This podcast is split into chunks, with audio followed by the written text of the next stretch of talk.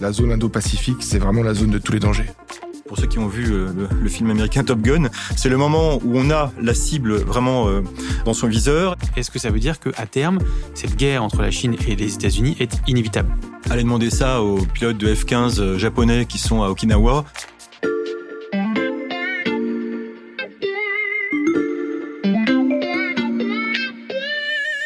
Salut, c'est Xavier Yvon. Nous sommes le mercredi 29 septembre 2021. Bienvenue dans La Loupe, le podcast quotidien de l'Express.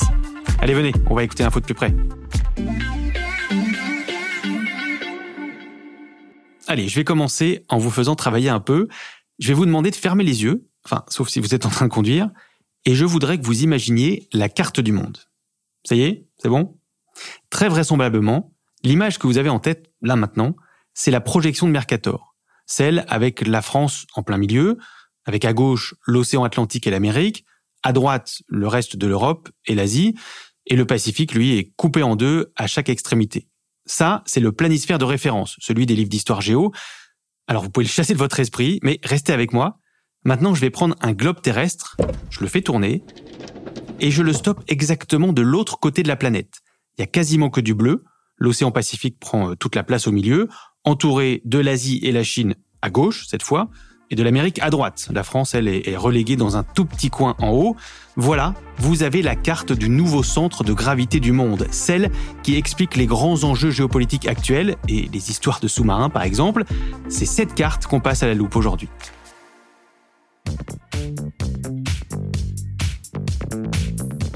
Pour cet épisode, nous avons réuni les deux pôles du service monde de l'Express, Charles Haquet et Cyril Pluyette. Salut à tous les deux. Salut. Bonjour. Je viens d'expliquer à nos auditeurs qu'ils devaient euh, oublier ce qu'ils ont appris à l'école et voir non plus la France, mais l'océan Pacifique au centre du monde. Pourquoi? Parce que c'est là que se joue la, la, compétition, la grande rivalité entre les deux premières puissances mondiales, la Chine et les États-Unis, à la fois sur un plan euh, économique, euh, mais également militaire. Bref, la zone Indo-Pacifique, c'est vraiment la zone de tous les dangers. Est-ce que, Charles et Cyril, vous pouvez préciser de quoi on parle exactement quand on parle de zone Indo-Pacifique? Oui, c'est une zone euh, immense qui comprend à la fois l'océan Indien et l'océan Pacifique. elle part en gros de Madagascar jusqu'à la côte ouest américaine, et elle comprend des pays aussi immenses que l'Australie, qui joue vraiment un, rôle central dans cette région mais également la Polynésie et puis euh, toutes les îles qui entourent euh, la Chine, que ce soit euh, les Philippines ou Taïwan. Sur le plan économique, elle représente actuellement 40% de la richesse mondiale. ce sera la moitié de la richesse mondiale en 2040 selon le FMI. c'est également une des zones les plus militarisées au monde. Sept des dix plus gros budgets de défense au monde sont réunis dans cet espace. Et puis elle est également très peuplée. 21 euh, des 30 plus grandes villes de la planète sont situées en Asie. Parfait. Donc voilà une définition qu'on va ranger dans l'armoire à archives de la loupe qu'on sortira au besoin. Comment cette zone Indo-Pacifique est-elle devenue un tel lieu de tension? Parce que les Chinois, euh, un jour, ils ont regardé vers la mer, ils ont vu la ligne d'horizon, ils se sont dit, ben pourquoi pas nous? Pourquoi on ferait pas comme les autres? Pourquoi on ferait pas comme les Américains? Pourquoi on n'irait pas au-delà de, de cette ligne d'horizon dans le Pacifique? Et euh, ils ont commencé à, avoir des, des, ambitions maritimes. Et ils se sont à ce moment-là rendu compte que bah, c'était pas facile pour eux d'aller vers l'horizon d'aller vers le, le, Pacifique parce qu'ils étaient coincés. Ils sont coincés par des archipels d'îles, ils sont coincés par des, des pays qui les empêchent vraiment d'accomplir leurs ambitions maritimes. Donc c'est là que tout a commencé la Chine poursuit une politique euh, expansionniste, euh, tant sur le plan euh, économique, mais aussi de plus en plus sur le plan de la présence militaire. Elle veut pousser les murs. Il y a une grande rivalité euh, territoriale dans la région. Euh, c'est une zone qui est extrêmement disputée. En mer de Chine du Sud, il y a toute une série de territoires qui sont disputés entre la Chine, qui revendique la quasi-totalité de cette zone, et toutes sortes de pays de la région, comme euh, les Philippines ou comme le Vietnam. Et puis, évidemment, il y a la question de Taïwan, que la Chine considère comme faisant partie intégrante de son territoire et qui de facto mène une politique indépendante. Et c'est le gros point de tension entre la Chine et les États-Unis qui se veulent garants de l'autonomie de, l'île. Sur tous ces points de la carte, parfois tout petits, euh, les Chinois ont planté leur drapeau rouge ou veulent planter leur drapeau rouge?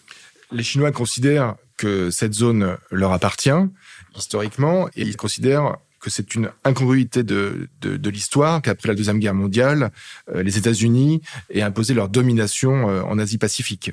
Et donc leur objectif final est de reprendre leur domination sur l'Asie, ce qui passe à terme euh, par une volonté de repousser les Américains et les Occidentaux de cette zone. Et les Américains, eux, bien sûr, n'entendent pas se laisser faire. Non, les Américains n'entendent pas euh, lâcher euh, sur ce terrain où ils sont présents depuis la, la Seconde Guerre mondiale. Et ils ont donc euh, commencé, déjà, c'était en 2005, là, ils disaient, euh, écoutez, avec le Japon, l'Australie et l'Inde, déjà eux, euh, il faut qu'on contienne la Chine dans une optique démocratique. Ça s'est concrétisé par le Quad, c'est-à-dire le dialogue quadrilatéral pour la sécurité qui a été lancé en 2007 et on arrive ensuite effectivement à cette notion de pivot militaire euh, américain vers l'Asie-Pacifique qui a été annoncé par Obama en 2009 et qui a été mise en place deux ans plus tard. To do this, we look to America's treaty alliances with Japan, South Korea, Australia, Thailand and the Philippines. Cette politique euh, du pivot, du rééquilibrage de Barack Obama euh, a, a, démarré en 2011, mais on a bien senti chez, euh, chez Joe Biden la volonté d'accélérer dans ce domaine. Et euh, le retrait des troupes américaines d'Afghanistan peut se lire euh, à, cette aune. C'est-à-dire que, d'ailleurs, il a pris soin, euh, quelques semaines après ce retrait, de, de montrer que s'il décidait de se retirer d'Afghanistan, c'était précisément pour pouvoir se redéployer en Asie. China has an overall goal, and I don't criticize them for the goal, but they have an overall goal to become the leading country in the world the wealthiest country in the world and the most powerful country in the world. That's not going to happen on my watch. La Chine veut devenir le pays le plus puissant du monde, ça n'arrivera pas tant que je serai là. En effet, Joe Biden est bien conscient de, la menace. Euh, comment se manifeste cet expansionnisme chinois? L'influence et le risque expansionniste, il se traduit aussi de façon militaire, puisque la, Chine, depuis quelques années, s'est mise de façon massive et absolument impressionnante à construire des nouveaux navires. En quelques années, la, la flotte chinoise s'est vraiment euh, développée. Aujourd'hui, on estime à 350 le nombre de navires chinois, c'est-à-dire plus que la flotte américaine qui est estimée à 293 navires. Le président chinois Xi Jinping modernise ses armées à une vitesse absolument stupéfiante. Sur euh, certains navires, il rivalise en termes de qualité avec euh, avec les navires américains. La Chine avance ses pions aussi sur le, en termes d'influence. Euh, les fameuses routes de la soie qui consistent à construire un peu partout des infrastructures, à se développer, à avancer euh, vraiment dans toutes les directions. Euh, parmi les nombreux exemples, on peut euh, on peut parler des, des ports euh, qu'ils sont en train de construire en, en Birmanie, mais également au Sri Lanka. donc ce ne sont que deux exemples parmi beaucoup d'autres. Et puis la Chine a également utilisé la crise sanitaire pour accroître son influence dans les pays comme le Cambodge en, en livrant des vaccins chinois. Et puis, euh, elle s'approche euh, de territoires euh, en Polynésie, euh, comme les îles Fidji par exemple. Pour asseoir sa présence dans le Pacifique, la Chine pratique ce que l'on appelle la diplomatie du chéquier, un soutien financier sur des territoires pauvres et isolés, en échange d'une relation diplomatique. Et, et, face à cet activisme chinois dans la région, comment réagissent les Américains? Les, les, Américains sont inquiets qu'un qu pays, par exemple, aussi euh, important que l'Australie, euh, bascule du côté chinois. C'est-à-dire que ces dernières années, l'influence chinoise en Australie s'est fortement accrue. Il y a eu des affaires de, de corruption d'hommes politiques euh, australiens. Et les Australiens ont commencé à réagir, mais euh, il semble que les que les Américains veuillent définitivement les mettre dans leur camp, et c'est ce qui explique cette euh, cette alliance, cette nouvelle alliance AUKUS, qui réunit euh, trois pays, les États-Unis, l'Australie et la Grande-Bretagne, une alliance militaire et qui est clairement destinée à contrer la montée en puissance de la Chine. Avec risque, c'est vous qui commandez. Votre mission secrète, conquérir le monde. Votre tactique sera-t-elle assez géniale pour écraser votre adversaire?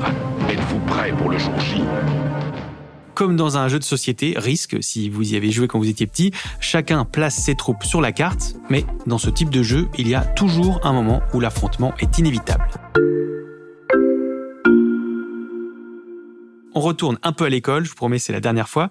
Charles, Cyril, est-ce que vous pouvez expliquer euh, à nos auditeurs ce que c'est que le piège de Thucydide? Eh c'est une théorie qui avait été inventée par euh, l'historien euh, Thucydide au 5e siècle avant notre ère et qui part du principe que lorsqu'une puissance émergente commence à menacer une puissance dominante, inévitablement, cela se traduit par une guerre.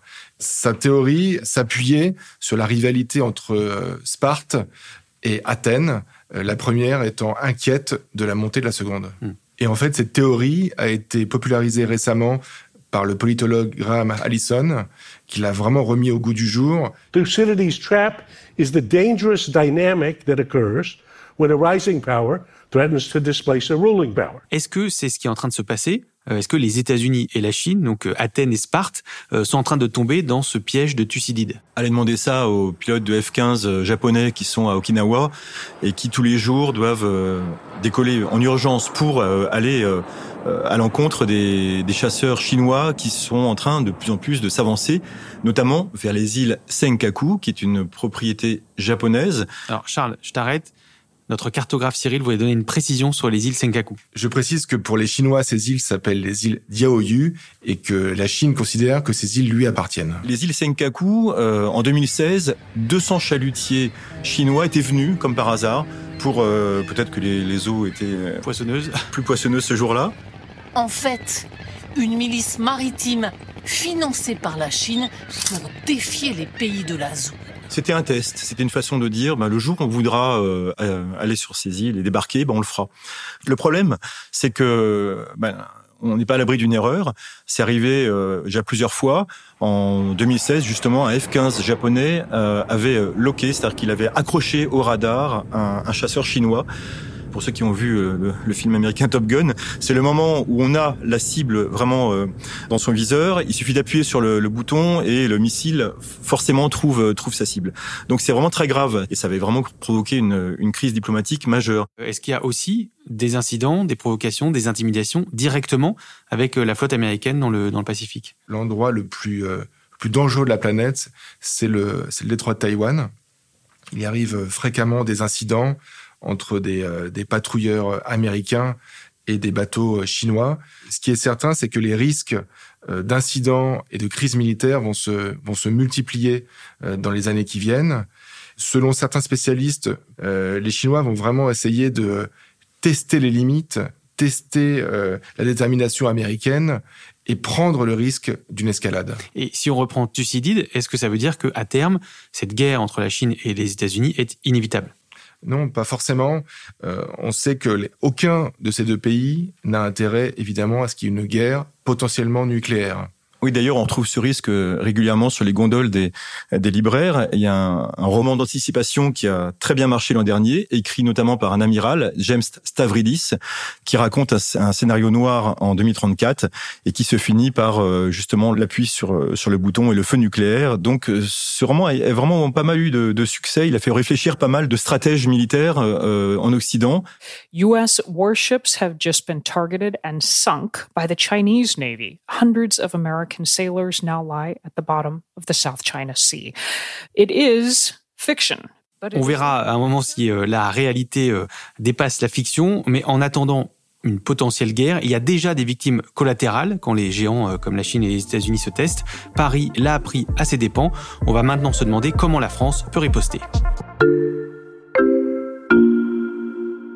Si on passe vraiment notre carte à la loupe, on s'aperçoit que la France est en fait très présente physiquement dans cette zone indo-pacifique. Oui, complètement. Ces territoires euh, sont nombreux. Si on va d'ouest en est, il y a euh, la Réunion, Mayotte, la Polynésie française, bien sûr, euh, la Nouvelle-Calédonie, les territoires de Wallis et Futuna, et même les terres australes et antarctiques françaises.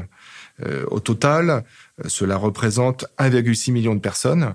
C'est aussi euh, la deuxième plus grande zone économique exclusive du monde, donc une zone dont la France peut exploiter les, ressources.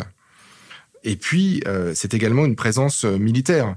Au total, ce sont 7000 hommes basés en permanence dans la région et une douzaine de navires auxquels s'ajoutent les patrouilles annuelles du porte-avions Charles de Gaulle. On a expliqué que la Chine tentait d'exercer son influence partout hein, sur la carte dont on vient de parler. Est-ce que les territoires français qu'on a cités sont aussi des cibles de la Chine? Oui, ils sont aussi ciblés. En Polynésie, le consulat de Chine s'installe en 2007. Le groupe chinois Hainan achète deux hôtels. Papé et TFA a sont jumelés avec des villes chinoises. L'Institut Confucius au sein de l'université et l'envoi de 2 millions de masques continuent de maintenir les liens. C'est ce que l'on appelle le soft power. Euh, l'exemple le plus flagrant est la Nouvelle-Calédonie. Euh, une étude récente montre que la Chine euh, encourage le mouvement indépendantiste. On sait qu'il y aura des élections à la fin de l'année. Et si à terme la Nouvelle-Calédonie devient indépendante, puis passe sous influence chinoise, non seulement la Chine mettra la main sur la deuxième réserve mondiale de nickel, mais cela lui permettra aussi euh, d'avoir un accès qui lui manque tant au Pacifique Sud.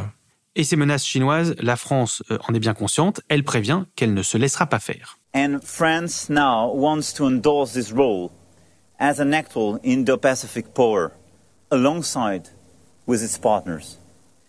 And la France veut endosser son rôle comme puissance indo-pacifique, a dit euh, Emmanuel Macron en 2018 à Sydney, tiens, en Australie.